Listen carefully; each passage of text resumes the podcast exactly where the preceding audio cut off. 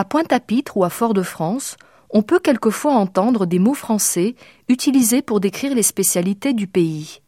Les images du français caribéen sont particulièrement riches dans le domaine culinaire. Jean Bernabé, professeur de linguistique à l'université Antilles-Guyane à la Martinique, nous explique l'appellation d'un plat du terroir, le féroce d'avocat. Alors le féroce d'avocat, c'est quelque chose qui fait de la farine de manioc, de la morue salée et euh, de l'avocat. L'ensemble, si vous voulez mélanger, on en fait des petites boulettes et c'est vraiment extrêmement bon. Ici, ça s'appelle féroce, c'est parce qu'on y ajoute du piment. Un piment qui est extrêmement fort. Donc le féroce d'avocat, c'est ça. C'est-à-dire, c'est à la fois extrêmement onctueux, mais euh, quand on le goûte, on se rend compte que derrière justement cette douceur, il y a la férocité du piment.